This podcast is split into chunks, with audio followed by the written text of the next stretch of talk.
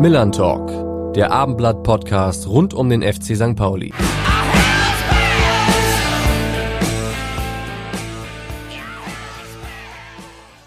Und damit moin und herzlich willkommen zu unserer ersten Vorbereitungsfolge des Milan Talks. Ich hoffe, ihr seid bisher alle gesund und munter durch den Sommer gekommen.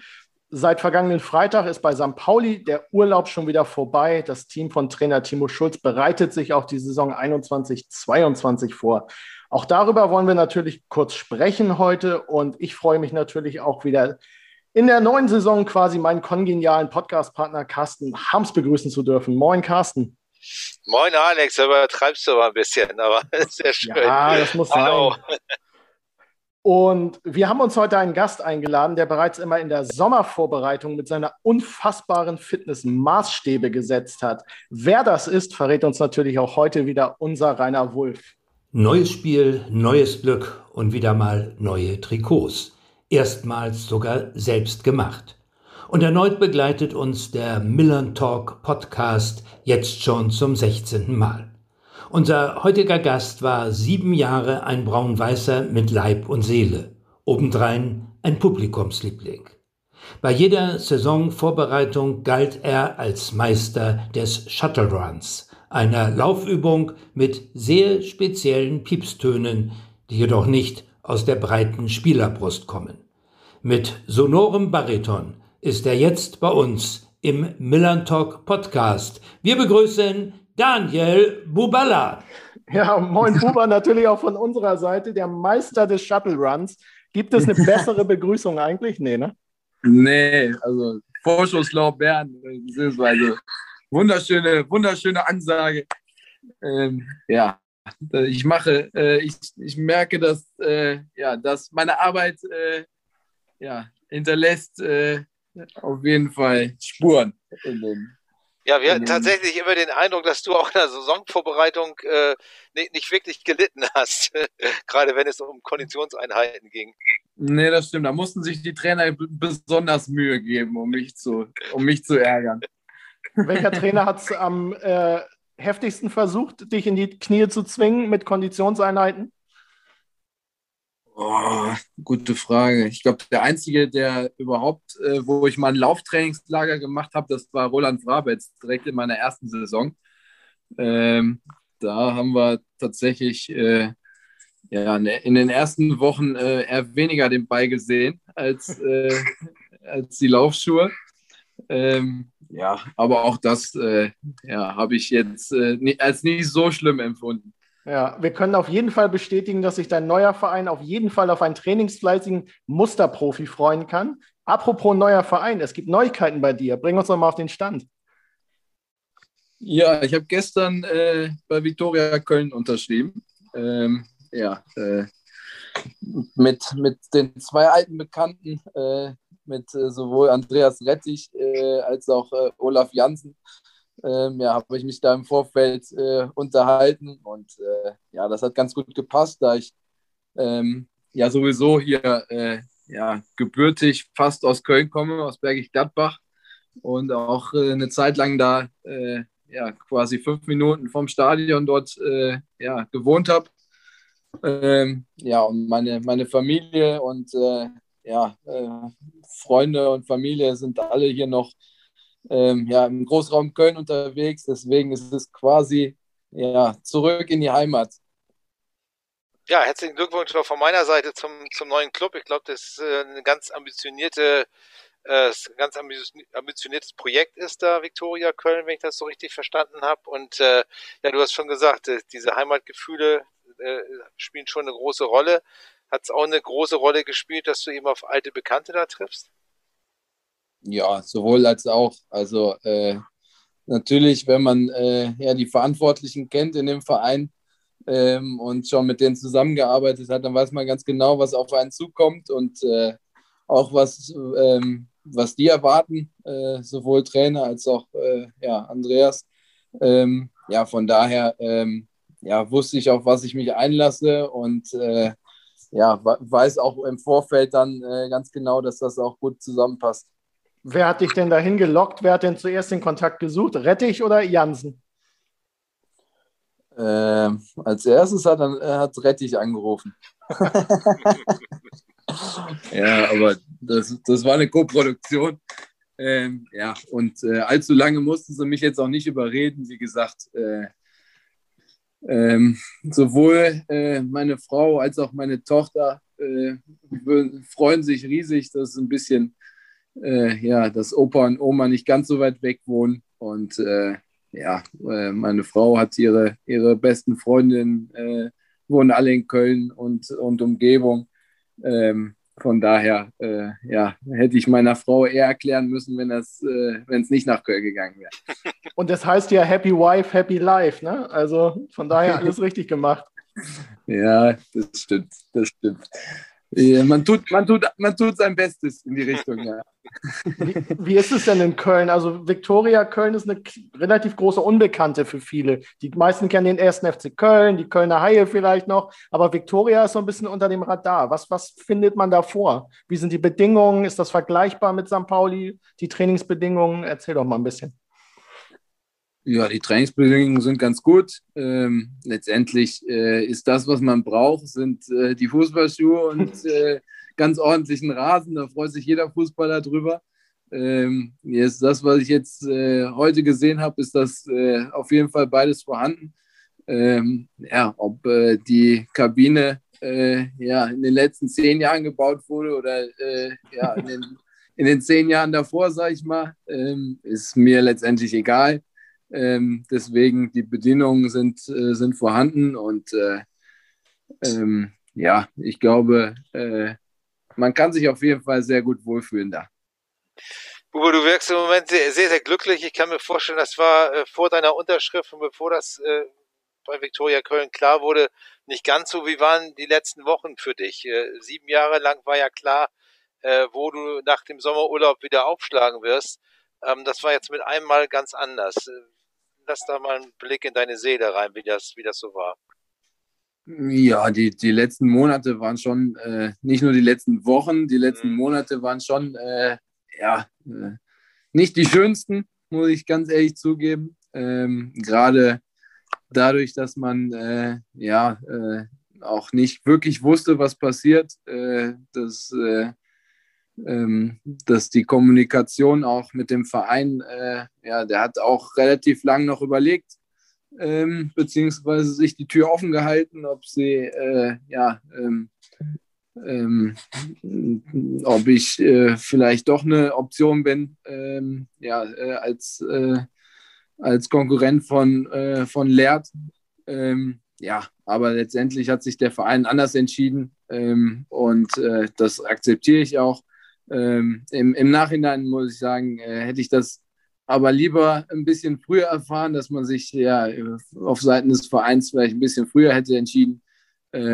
Ja, aber letztendlich ja, akzeptiere ich die Entscheidung des Vereins. Ja, ich war eine super lange Zeit da. Ich habe 7 Jahre alles mit dem Verein durchgemacht und hatte eine richtig gute Zeit, auch in Hamburg. Ja, die letzten Wochen und Monate, da gab es schönere Zeiten in den Jahren davor. Aber wie gesagt, ich so dramatisch war es jetzt auch nicht. Ich wusste und weiß halt immer noch, dass ich noch fit bin und was ich kann und dass ich auch noch in der Lage bin, noch ein paar Jahre guten Fußball zu spielen. Von daher bin ich da jetzt auch nicht nervös geworden, dass ich da jetzt irgendwie ja, keinen Verein mehr finden werde. Von daher war ich relativ entspannt, aber ja, wie gesagt, wenn man auf der Bank sitzt, ist generell nicht schön und ja, als Fußballer will man immer auf dem Platz stehen lieber. Deswegen ja, war die Zeit nicht die allertollste, aber ja, ich habe es auch ganz gut rumgekriegt. Wann und wie hast du denn gemerkt, dass das eventuell zu Ende gehen könnte bei St. Pauli? Man hat ja als Fußballer ein Gespür für Situationen, oder?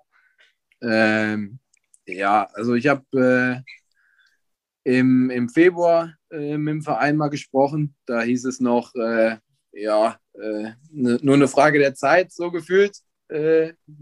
Also Corona-bedingt muss ich mich noch ein bisschen gedulden, aber ja, wir werden auf jeden Fall verlängern, so hieß es noch.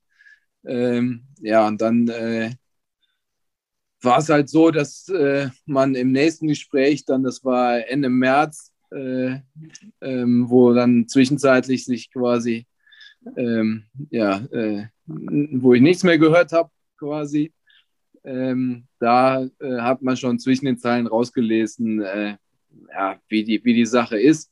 Letztendlich bin ich schon lang genug im Geschäft, um das dann einordnen zu können. Letztendlich ist es wahrscheinlich jetzt auch das Beste, wenn wenn es nicht 100% passt und das nicht hundertprozentig von beiden Seiten forciert wird oder forciert werden will, dann sollte man sich trennen. Da bin ich der Letzte, der sagt, ich will unbedingt da bleiben, weil ich hier schon so lange war oder so. Wir wollen beide erfolgreich sein, sowohl der Verein als auch ich. Und ich glaube, letztendlich hat man sich jetzt so verständigt. Ich glaube, wenn ich da geblieben wäre, hätte das auch gepasst. Aber sowohl der Verein hat sich neu aufgestellt und ich bin auch happy. Deswegen ist da jetzt kein Zwist. Ich hatte das war ja so eine Option irgendwie so im von die Rede, dass du, wenn du eine bestimmte Zahl an Spielen erreichst, dass sich der Vertrag automatisch verlängert. Offenbar hast du die Zahl nicht erreicht, aber wir wussten bis heute nicht, wie viel das sind und wie viel du sie verfehlt hast. Gute Frage. Ich weiß es auch nicht genau, ehrlich gesagt. Okay. Irgendwie, ich schätze, es waren 25 oder sowas, also um den Dreh. Ja, und hast du 19 Spiele gemacht oder sowas? Kann das sein? Ich weiß es ehrlich gesagt nicht. Okay, also, aber auf jeden Fall zu wenig, ja. Ja. Gut, aber das hört sich so an, als wenn das jetzt sozusagen auch nicht das, worauf du gepokert hast, sondern wenn du jetzt eine richtige Verlängerung haben wollen. Oder eben nicht. Ja. Ja. Wenn er sich verlängert hätte und man ist sich nicht einig, was die sportliche Zukunft angeht, dann macht es halt auch keinen Sinn. Ja. Selbst wenn man noch Vertrag hat, da muss man auch gucken, dass man, dass beide Parteien ordentlich auseinandergehen. Ich hätte jetzt euch ehrlich gesagt keine Lust gehabt, wenn man von meinen Qualität nicht so überzeugt ist, dass ich dann noch eine Saison auf der Bank sitze, dann suche ich mir lieber was, wo meine Qualitäten mehr geschätzt werden noch. Ja. Aber dass du ein Angebot abgelehnt hast, das Gerücht gab es ja auch mal, das habe ich neulich im Abendblatt ja auch mal klargestellt, dass das gab es ja nicht. Es ist ja nicht so, dass du gesagt hast, nee, ich mach's nicht. Nee, also es ist nicht so, dass ich gesagt habe, unter den Bedingungen mache ich es nicht, es ist mir zu wenig Kohle oder sowas. So kennen wir dich. Ja, genau. Nee, ganz im Gegenteil. Also man hat sich bewusst entschieden, mir kein Angebot zu machen. Das ist die Situation und deswegen hatte ich nicht die Wahl zu überlegen, ob ich mit weniger Geld auskommen würde oder nicht.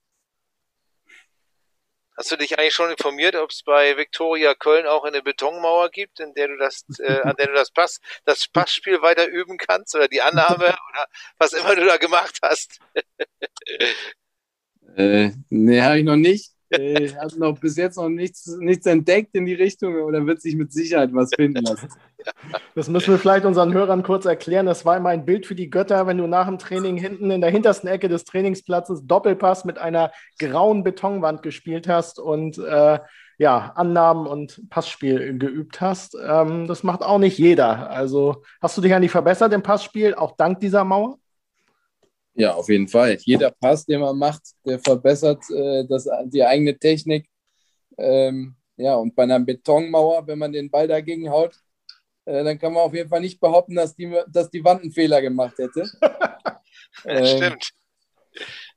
Von daher, das ist das Simpelste im Fußball, sind meistens Annahme, Passspiel, wo man, wo sich jeder Fußballer immer verbessern kann.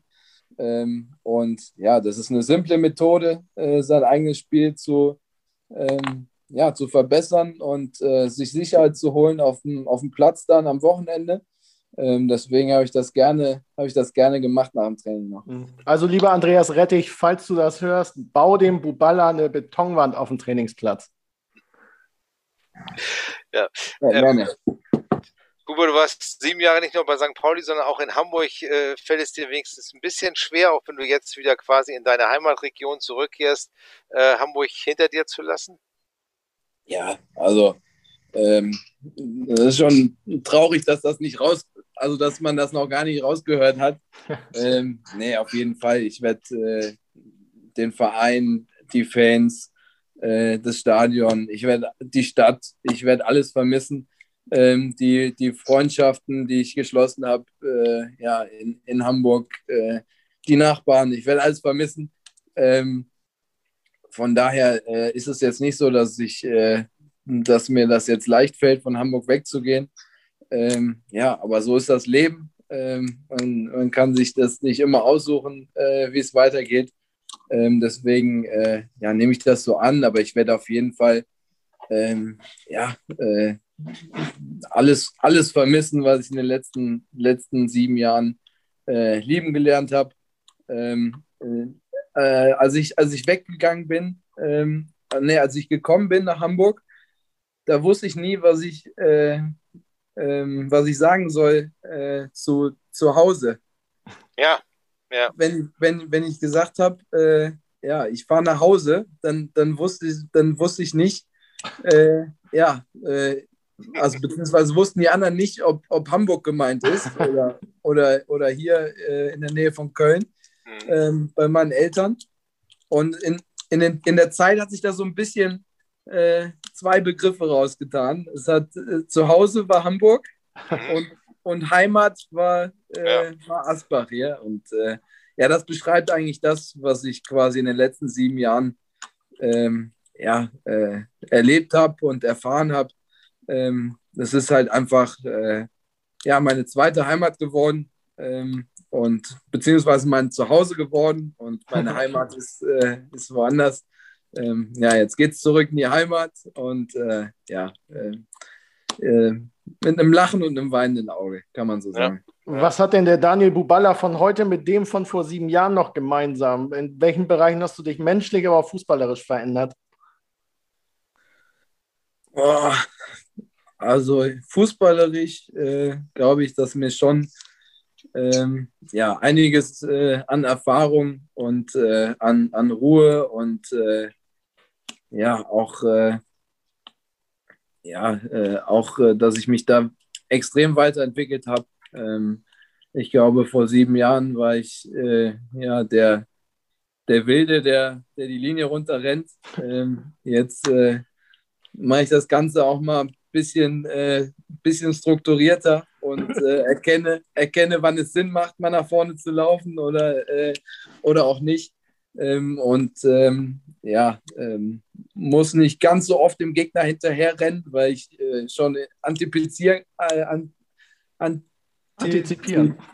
genau, schwieriges Wort, kann, wann der Ball gespielt wird oder wann der Lauf in die Tiefe kommt. Von daher ist das gerade als Abwehrspieler eine enorme Qualität, die man quasi durch die Erfahrung und durch die vielen Spiele gesammelt hat. Ja, menschlich meine ich immer, dass ich mich nicht so groß verändert habe. Zumindest meine ich von mir behaupten zu können, dass ich nicht irgendwie durch den Fußball, durch das ganze Fußballgeschäft irgendwie hochnäsig oder irgendwas geworden wäre, sondern ich bin immer noch bodenständig und komme auch immer noch mit dem Fahrrad zum Training und alles. Von daher kann ich da schlecht einschätzen, was sich da groß verändert hätte. Ich behaupte aber, dass es nicht allzu viel ist vom neben dem Fußballplatz. Das ist aber schon ein bisschen lauter geworden, habe ich das Gefühl, so über die Jahre. Ein bisschen mehr ja, ein bisschen mehr Selbstbewusstsein noch gab, ein bisschen mehr nach vorne gegangen. Du bist Führungsspieler hier geworden. Das entwickelt sich ja über die Jahre auch. Ja, das stimmt. Also gerade die Saison bei Jos, der mir ein extremes Vertrauen zugesprochen hat immer. Das hat mich einfach, gerade dieses Jahr mit Jos Luka, er hat mich nochmal extrem gestärkt, will ich mal sagen. War ja auch oft als Kapitän auf dem Platz, was auch nochmal, allein die Rolle ist halt nochmal eine andere, wenn man quasi das Sprachrohr der Mannschaft ist und immer als Vorbild auf den Platz geht und mit dem Coachen und mit dem Lautsein auf dem Platz, da habe ich halt einfach auch gemerkt, wie viel das bringt, wenn man gut die Spieler, den Spielern verbal hilft. Es ist ein ganz anderes Fußballspiel und hilft den Mitspielern und auch einem selber enorm viel. Letztendlich war ich schon immer einer, der vorangehen wollte und will, bin ich eigentlich schon immer gewesen. Aber an die Rolle muss man natürlich auch gebracht werden, so ein bisschen. Man muss das Vertrauen haben vom Trainer und von den Mitspielern. Das hatte ich in den letzten Jahren auf jeden Fall. Und das war eine extrem schöne Zeit mit extrem schönen Spielen auch. Von daher war es eine super Zeit auf jeden Fall. Wenn du in deine Anfangszeit denkst, in was für eine Mannschaft bist du da gekommen und was für ein Umfeld war das? Das hat sich ja doch natürlich alles sehr viel verändert. Welche Erinnerungen hast du daran?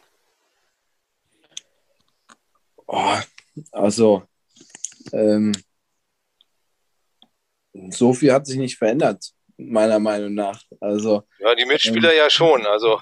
Ja, das stimmt. Also es sind viele Trainer auch gegangen und gekommen. Es sind viele Spieler gegangen und gekommen.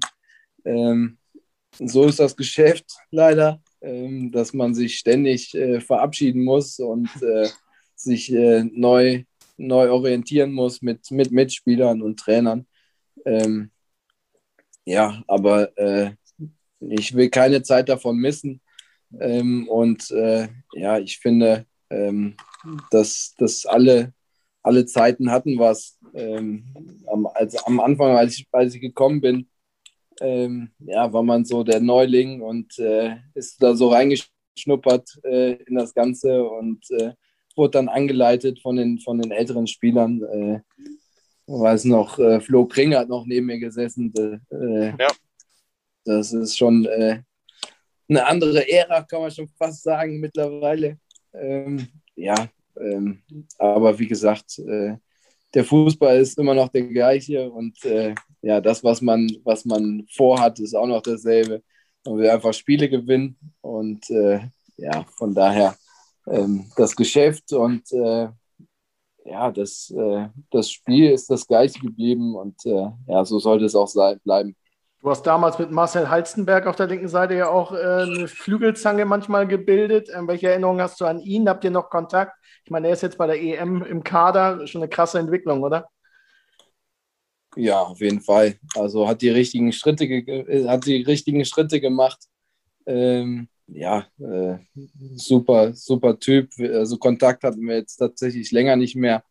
War ja auch nicht so lange, dass wir zusammengespielt haben, aber die Spiele, die wir zusammen gemacht haben, waren immer überragend, weil es nicht so selbstverständlich ist, dass man mit zwei defensiv denkenden Spielern auf der Seite spielt. Dann kann man sich immer abwechseln und kann sich die Wege nach vorne quasi teilen. Und wenn der eine Lust hat, nach vorne zu gehen, dann macht er das und im nächsten Angriff der andere. War eine geile Phase. Mal sehen. Ich hoffe, dass er jetzt auch bei der EM nochmal, wurde jetzt eingewechselt.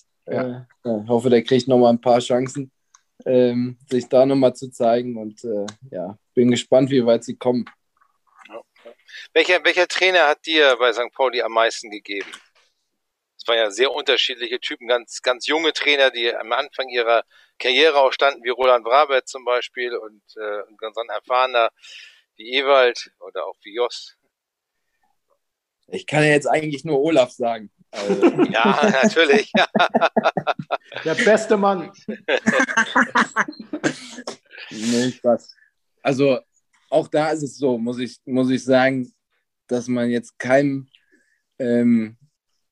also jeder Trainer geht anders an die Sache ran und hat seine eigenen Stärken und Schwächen, wie jeder Spieler auf dem Platz auch. Und ich habe immer versucht, das mitzunehmen, was die Trainer gerade einem vermitteln, weil wenn ein Trainer lange bei einem Verein ist, habe ich immer das Gefühl, ist es schwierig, neue Sachen beizubringen, weil die Trainingswochen sehen letztendlich immer ähnlich aus. Irgendwann weiß man als Spieler immer, heute ist Dienstag und heute steht das und das auf dem Programm. Also der Ablauf ist bei jedem Trainer immer, irgendwann kommen da gewisse Muster rein. Und ist das gut oder schlecht? Ja, also ich wünsche mir generell immer so eine gewisse Abwechslung wäre schon nicht so verkehrt. Andererseits, wenn die Muster drin sind, wenn die Übungen bekannt sind, dann steigt natürlich auch die Qualität der Trainingsform. Das hat seine Vor- und Nachteile. Der Trainer, der mir am meisten mitgegeben hat, kann ich ehrlich gesagt in der Form nicht beantworten. Also unter Ewald waren zum Beispiel die enorme Erfahrung, die er als Trainer schon vorzuweisen hatte, und was er einem vermittelt hat, war schon was Besonderes, muss ich sagen. Andererseits konnte ich die stundenlangen Videoanalysen habe ich dann letztendlich nicht vermisst, wenn es dann am Abend vor dem Spiel immer die Tore-Gegentore-Analyse gab, wo alle Gegentore und Tore der gegnerischen Mannschaft nochmal gezeigt hat. Und man sich in jedem Wochenende gefragt hat, wie oft man die Tore denn nochmal sehen muss. Das war schon, auf Dauer war das dann anstrengend, aber es waren auch super lustige Besprechungen dabei. Das waren einfach... generell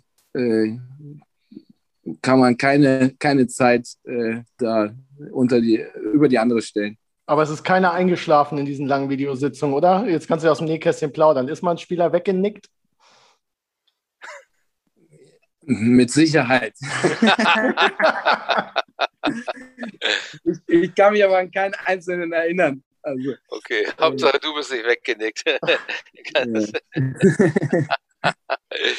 Ja. Du warst ja doch überwiegend Stammspieler in deiner Zeit bei St. Pauli und trotzdem gab es immer wieder Stimmen, die sich auch kritisch mit dir auseinandergesetzt haben, die insbesondere deine technischen Qualitäten auch angezweifelt haben.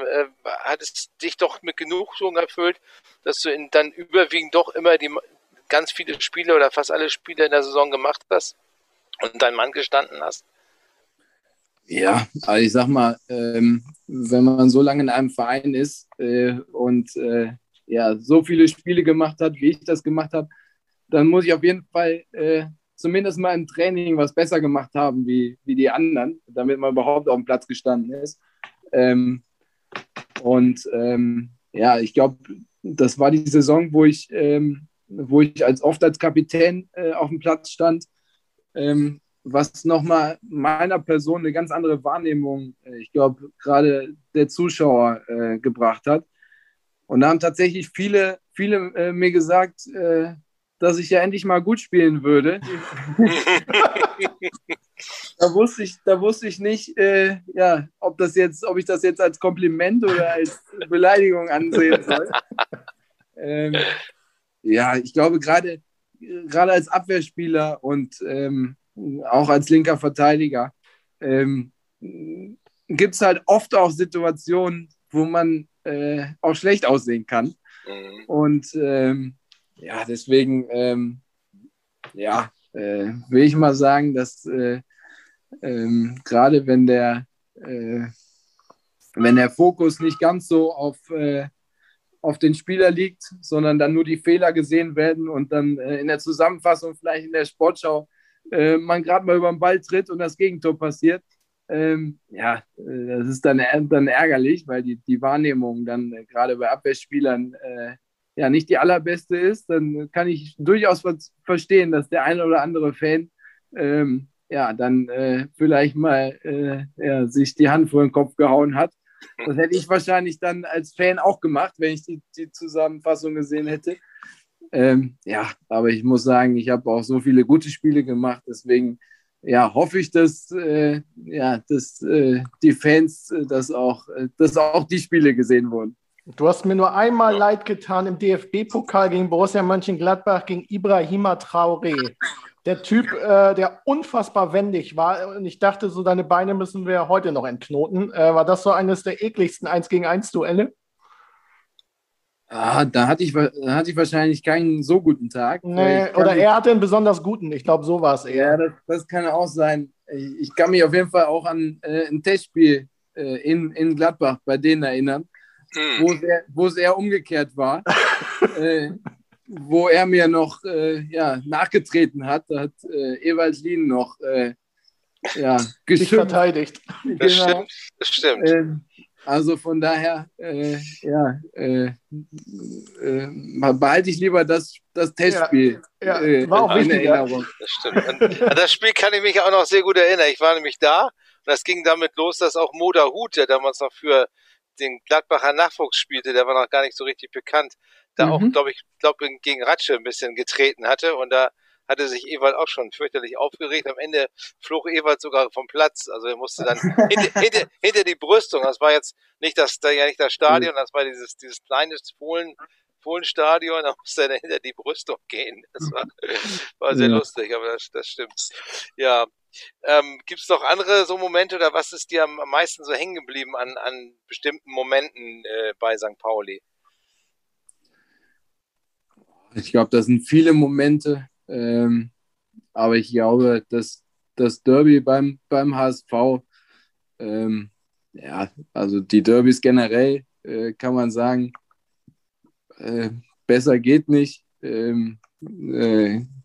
Zum Beispiel als das ganze Stadion, wer wird deutscher Meister, der HSV gesungen hat.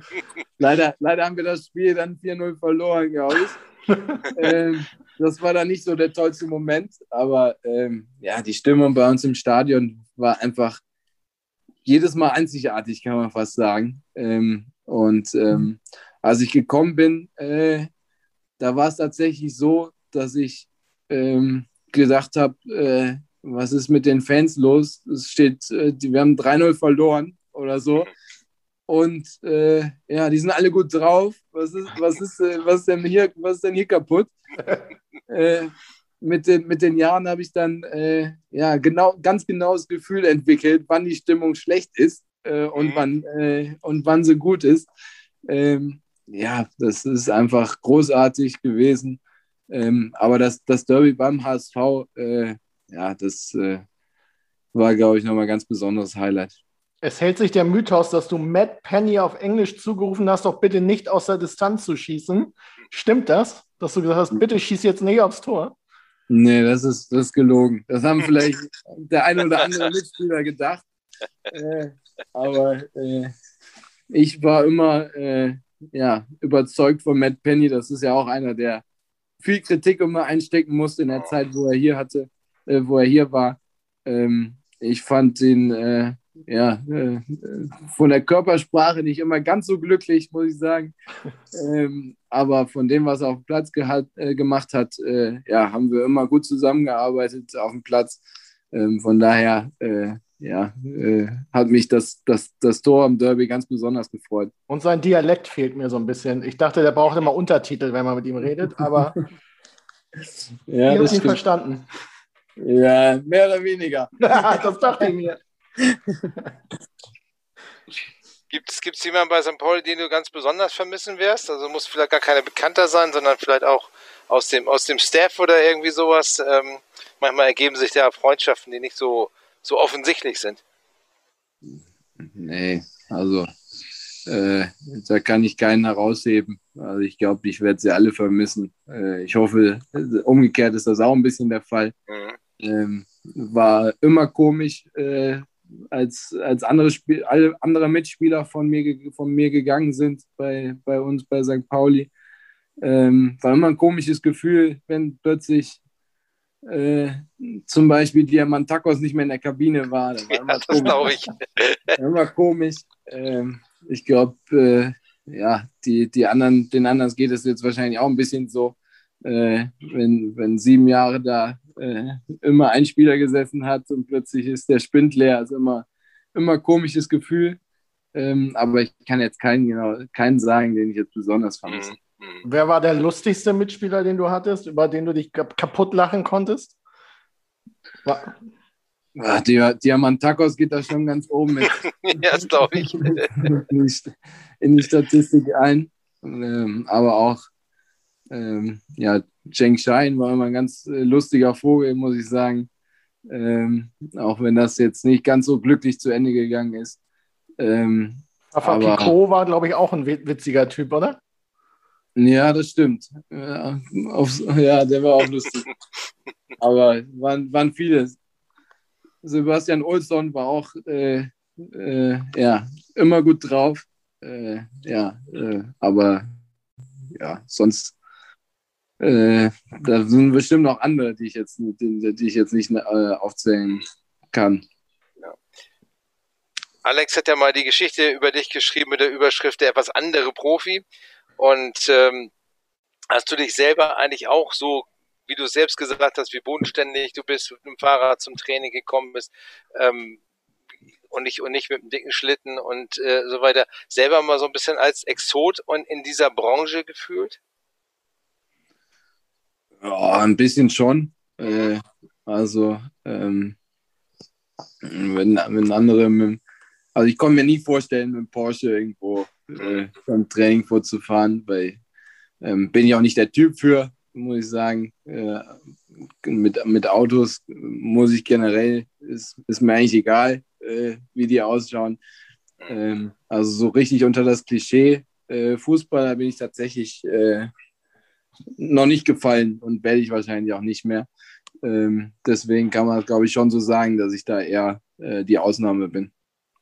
Hast du die neue Demut durch die Pandemie im Fußball irgendwie wahrgenommen oder ist das wieder doch so, wie es eigentlich schon immer war und auch immer sein wird? Welche Demut? Ja, das ist die Frage. Sehr gute Frage. Ja, keine weiteren Fragen. Da hat sich nichts verändert, oder? Nee, im Gegenteil. Also,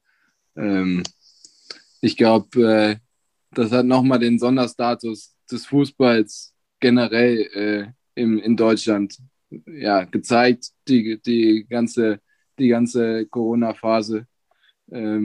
Ich glaube, andere Sportarten hatten es da deutlich, deutlich schwerer. Wenn man sieht, wie jetzt die Stadien wieder gefüllt werden, durch die EM und so nach dem Motto, das ist EM, ist ja klar, da müssen die Stadien gefüllt werden. Da gibt es keine Pandemie. Ja, doch, die gibt es ja auch, aber da werden immer Lösungen gefunden.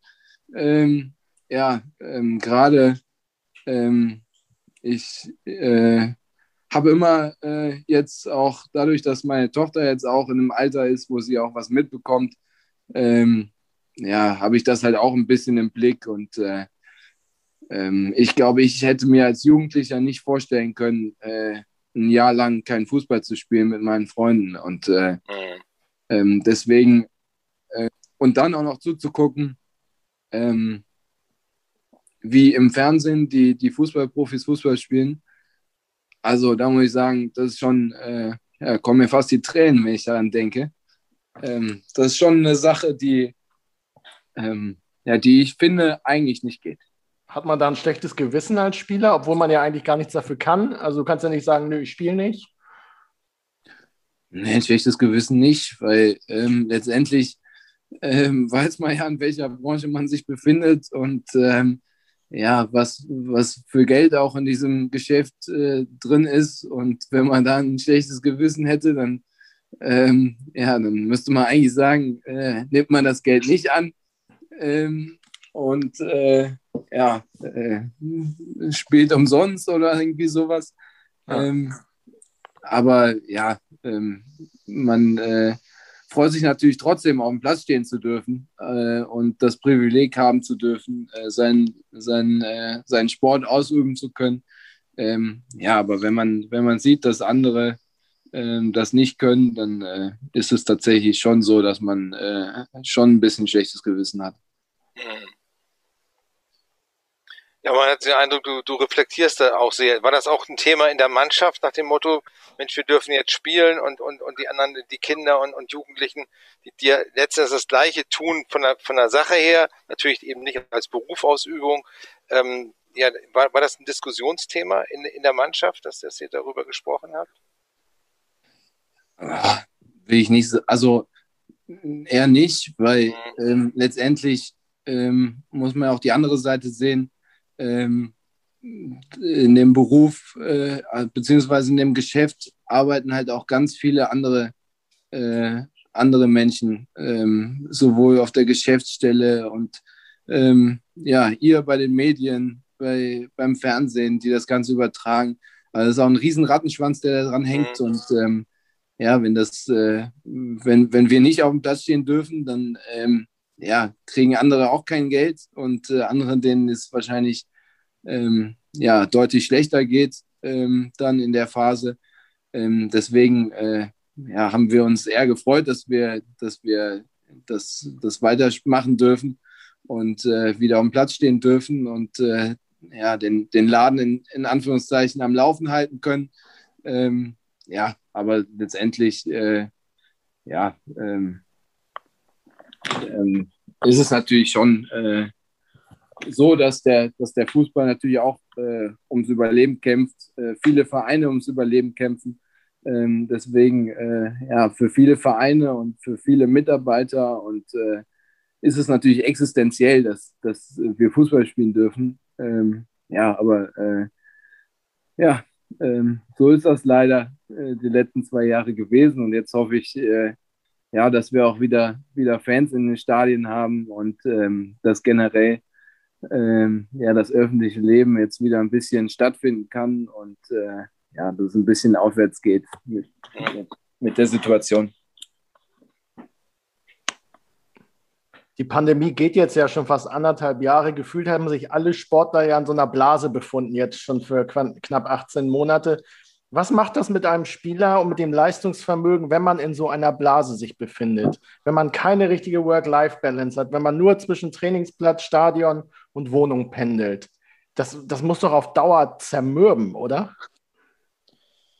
Da kann ich mich jetzt nicht so beschweren. Ich habe 2 kleine Kinder zu Hause und einen Hund. Ich glaube, selbst wenn keine Pandemie wäre, dann sähen die Tage ähnlich wahrscheinlich aus. Und ich würde mich auch so mit den Kindern zu Hause beschäftigen und müsste mit dem Hund rausgehen. Deswegen muss ich ehrlich gesagt zugeben, so sehr hat mich das selber nicht beeinflusst. Den einen oder anderen Mitspieler, aber gerade die aus dem Ausland bei uns gespielt haben, die dann nicht zur Familie nach Hause fahren konnten. Und die dann tatsächlich vielleicht auch keine Freundin oder Frau zu Hause haben, sondern alleine wohnen. Denen ist das wahrscheinlich deutlich schwieriger gefallen wie mir. Ihr seid ja bei St. Pauli ohne positiven Fall, jedenfalls ist nichts bekannt geworden, bisher durch die Pandemie gekommen. Wart ihr so unglaublich diszipliniert und disziplinierter als andere oder welche Rolle hat das Glück einfach dabei gespielt? Also ich glaube schon, dass wir das Thema sehr ernst genommen haben. dass wir uns an alle Vorgaben gehalten haben. Aber auch wir haben andere Leute getroffen und haben hundertprozentig kann man sich davor nicht schützen, zumindest bevor es den Impfstoff gab, nicht.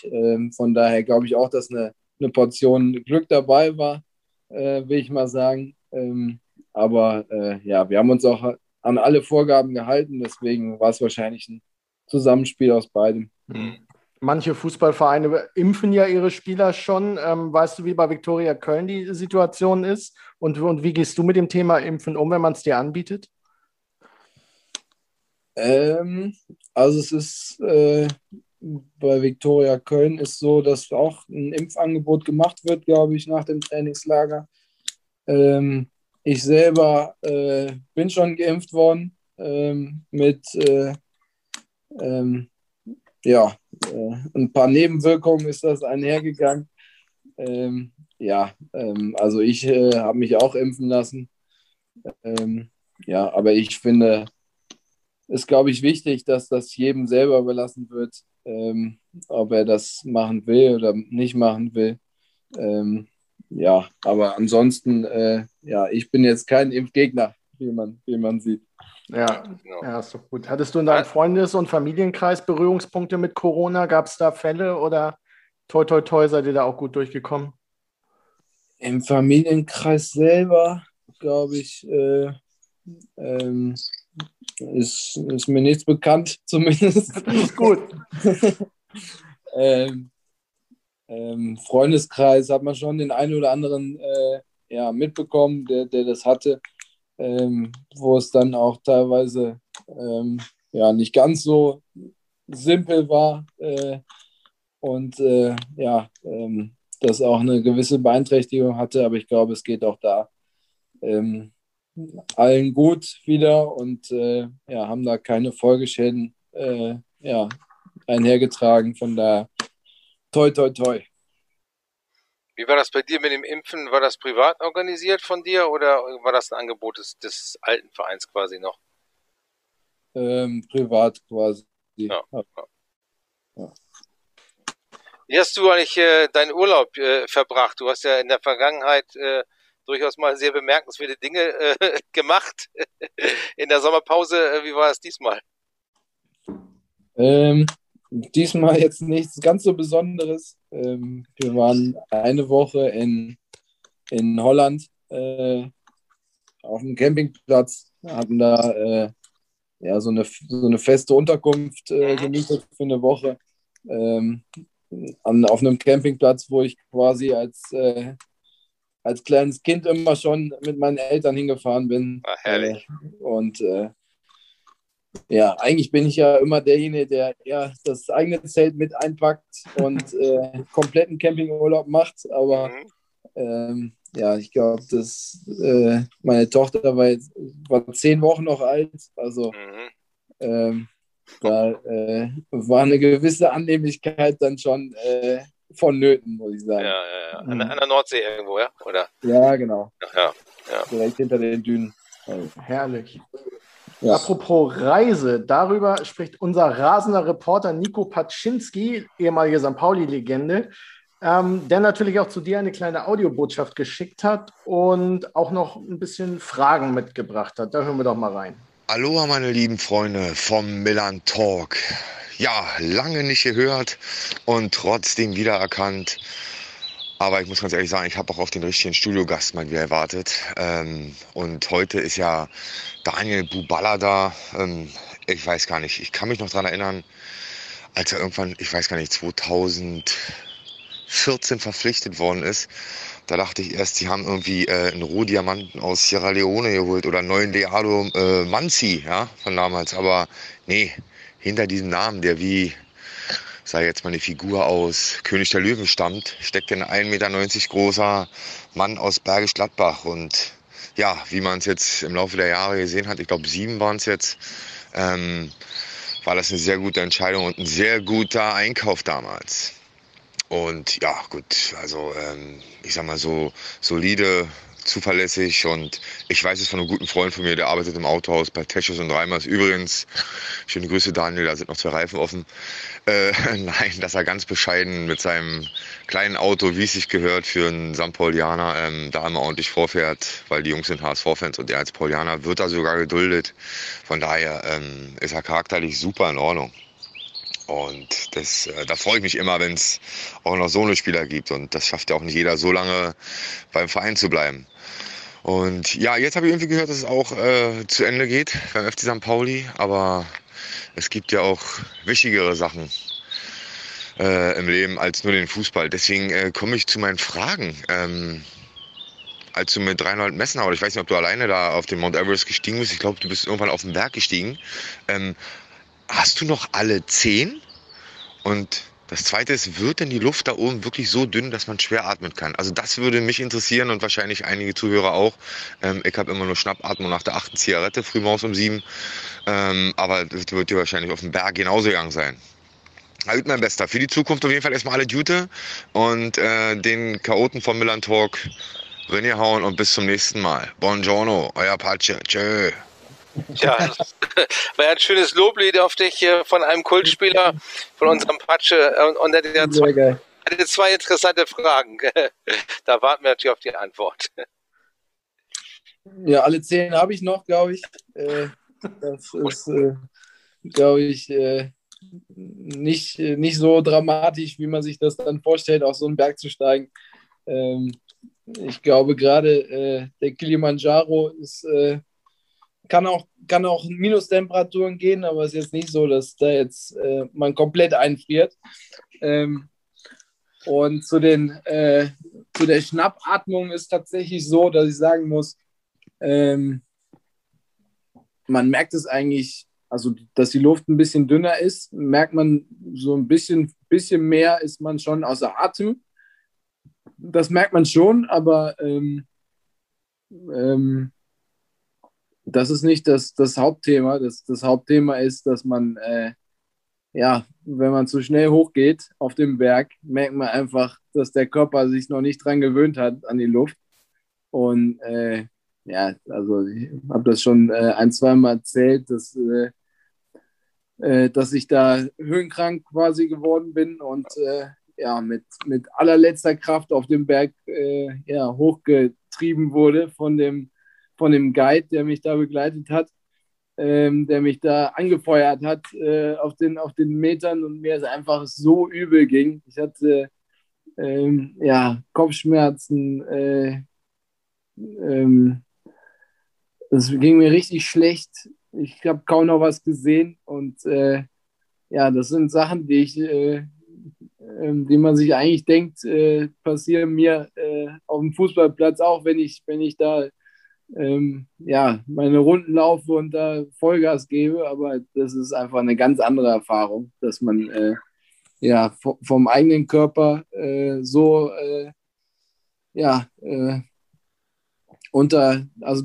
Herausforderung, den eigenen Körper quasi so zu erleben, das war schon was Besonderes, und dann das Gefühl trotzdem oben angekommen zu sein, war einfach großartig. Gerade beim Sonnenaufgang sind wir quasi auf dem Gipfel quasi angekommen. Das war schon ein einmaliges Erlebnis und echt großartig. Deswegen war das eine Tour, die ich nicht bereue, obwohl es mir auch echt in dem Moment echt mies gegangen ist. Immerhin hast du den Aufstieg geschafft. Haha. Ja, toll. Nochmal so in die Wunde rein. Jetzt in die Wunde rein. Ich weiß gar nicht, was du meinst. Ja, genau. Wenn sich die Kanten... Vielleicht jetzt in diesem Jahr. Das würden wir dir haben wünschen. Wir sogar beide, St. Pauli und ich. Dann sind wir alle zufrieden. Ja, das stimmt. Wenn sich die Pandemie gelegt hat, was kommt denn dann noch als nächstes in Sachen Reisen und Extremerfahrung? Irgendwie durch die Sahara spazieren, mit einem weißen Hai schwimmen. Was gibt es noch so auf deiner Bucketlist? Was würdest du tatsächlich gerne noch mal machen oder überhaupt mal machen? Oh, ich bin da ehrlich gesagt relativ spontan bei sowas. Deswegen auch die Sache mit dem Kilimanjaro, das ist, glaube ich, ich habe das 2-3 Wochen vorher mir überlegt, dass ich das machen will und hatte mir das dann rausgesucht. Eine Geschichte, die ich mir tatsächlich vorstellen könnte, wäre mal den Jakobsweg zu machen. Allerdings glaube ich nicht, dass ich den wandern will, weil die Geschwindigkeit ist einfach nichts für mich. Ich glaube, da werde ich eher mit dem Fahrrad hinfahren. Keine Ahnung, vielleicht sogar von Köln aus. Das wäre eine Sache, die ich mir mal auf jeden Fall vorstellen könnte zu machen. Sehr schön. Ja, lass uns zum Abschluss nochmal etwas sportlich werden. Wie intensiv verfolgst du denn gerade die Europameisterschaft? Ich muss sagen, die letzten Tage und die letzte Woche war relativ stressig bei mir. Deswegen habe ich nicht so viel mitbekommen. Beim Deutschlandspiel das erste habe ich zum Beispiel auch nicht gesehen. Beim zweiten, wo es dann besser lief, ja, das habe ich mitbekommen. Aber ja, das was geht, versuche ich natürlich auch schon anzuschauen. Ich glaube, der Moment, der uns allen den Atem geraubt hat, war ja der Zusammenbruch von Christian Eriksen auf dem Platz. Wie hast du das als aktiver Fußballer erlebt, der in etwa in dem Alter ist, das auch Christian Eriksen hat? Wie hast du das verfolgt? Wie hast du das erlebt? Ja, ich habe tatsächlich die Szene auch so ein bisschen gesehen, weil meine Frau mir geschrieben hatte, die vor dem Fernseher gesessen hatte. Und ja, also bei den Szenen ist mir schon ein bisschen schlecht geworden, muss ich ganz ehrlich sagen. Aber ich glaube, wäre auch komisch, wenn das irgendwie anders wäre. Ja, ich bin einfach nur froh, dass das gut ausgegangen ist. Ja. Letztendlich kann man dann auch sagen, hat er Glück gehabt, dass das ja gerade in so einer Szene passiert ist, auf dem Platz, wo die ärztliche Versorgung auch echt ziemlich gut ist, muss man sagen. Ja. Sowas kann ja auch, wenn man irgendwie alleine zu Hause ist, dann kann sowas deutlich schlimmer ausgehen. Ja. Von daher ist es einerseits grausam zu sehen, wie und was da passiert ist. Andererseits muss man einfach sagen, dass es halt einfach großartig ist, dass die medizinische Versorgung und die Mediziner einfach dann zur Stelle sind und dann auch helfen können. Wie ist das bei euch? Kannst du das mal erklären, wie ihr so medizinisch auch überwacht werdet, auch im kardiologischen Bereich als Fußballprofis? Also wir werden jedes Jahr vor der Saison werden wir auf jeden Fall durchgetestet in allen möglichen Varianten, sowohl orthopädisch als auch internistisch. Ist jetzt gerade auch wieder hier bei uns in Köln der Fall. Die orthopädische habe ich schon gemacht. Das ist dann so, dass die Knochen durchgecheckt werden, ob die Bänder alle in Ordnung sind und sowas. Und dann ist auch jedes Jahr fest auf dem Programm ein Herzultraschall, weil die Pumpe ist letztendlich das, was das Ganze am Laufen hält. Und wenn da irgendwas nicht passt, wird das auf jeden Fall nochmal lieber 2- oder 3-mal nachgeschaut, als einmal zu wenig. Belastungs-EKG ist auch jedes Jahr auf dem Programm. Das ist das, was jedes Jahr passiert. Und ansonsten, wenn dann irgendwie man Beschwerden hat, wird man natürlich auch dann nochmal extra betreut. Aber die medizinische Untersuchung ist jedes Jahr fest auf dem Programm und vorgeschrieben auch. Die Serie A in Italien regt jetzt an, dass es verpflichtend sein soll, für Spieler auch Erste-Hilfe-Kurse zu machen.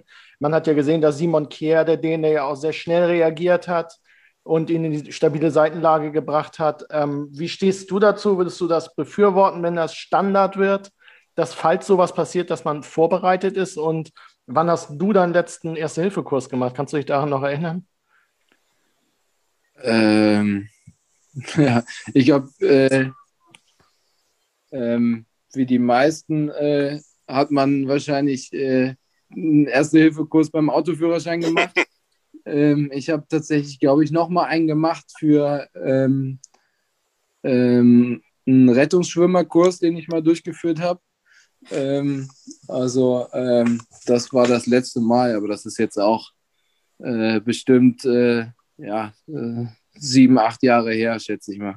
So noch frisch. Ja, quasi. Du bist Rettungsschwimmer? Toll, jetzt habe ich die Baywatch-Musik im Ohr und stelle mir Daniel Buballa am Strand vor. Ja, es ist so, dass ich hier in Asbach früher oft als mit Jugendlichen was gemacht habe über die Gemeinde. Ich glaube, es ging um irgendwelche Kanutouren, die wir dann organisiert haben. Und es ging um ein Sommerzeltlager, was wir in Frankreich an der Atlantikküste durchgeführt haben. Und dafür haben wir, glaube ich, ein paar Betreuer haben dafür einen Rettungsschwimmerkurs besucht, um einfach sicher zu gehen, dass man da ein bisschen vorbereitet ist, falls irgendwas passiert.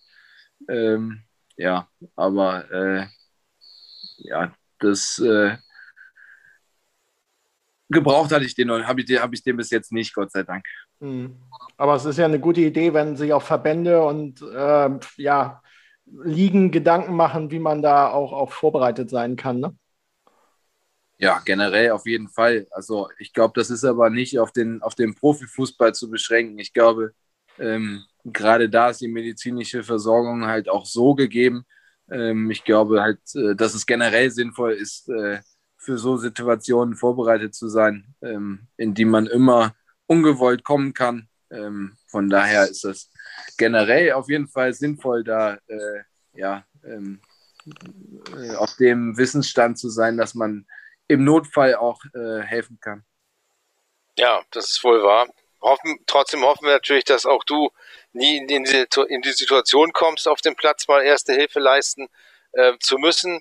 Wir müssen leider auch schon zum Ende kommen unseres Milan Talk Podcasts. Buba, wir sagen herzlichen Dank, dass du bei uns warst, gerade auch in dieser, speziellen Situation, dass du gerade den Wechsel hinter dich gebracht hast und noch viel zu organisieren hast sicherlich. Also vielen, vielen Dank. Wir wünschen dir natürlich sehr viel Erfolg für deine neue Aufgabe und bleib wie du bist, aber da sind wir ganz sicher, dass das so sein wird. Ja, danke euch auch. Ein bisschen schade, dass sowas dann unter Zoom stattfinden muss. Ich wäre wahrscheinlich lieber bei euch gesessen und hätte das Ganze persönlich durchgeführt. Hat mir riesig Spaß gemacht und können wir auch gerne wiederholen.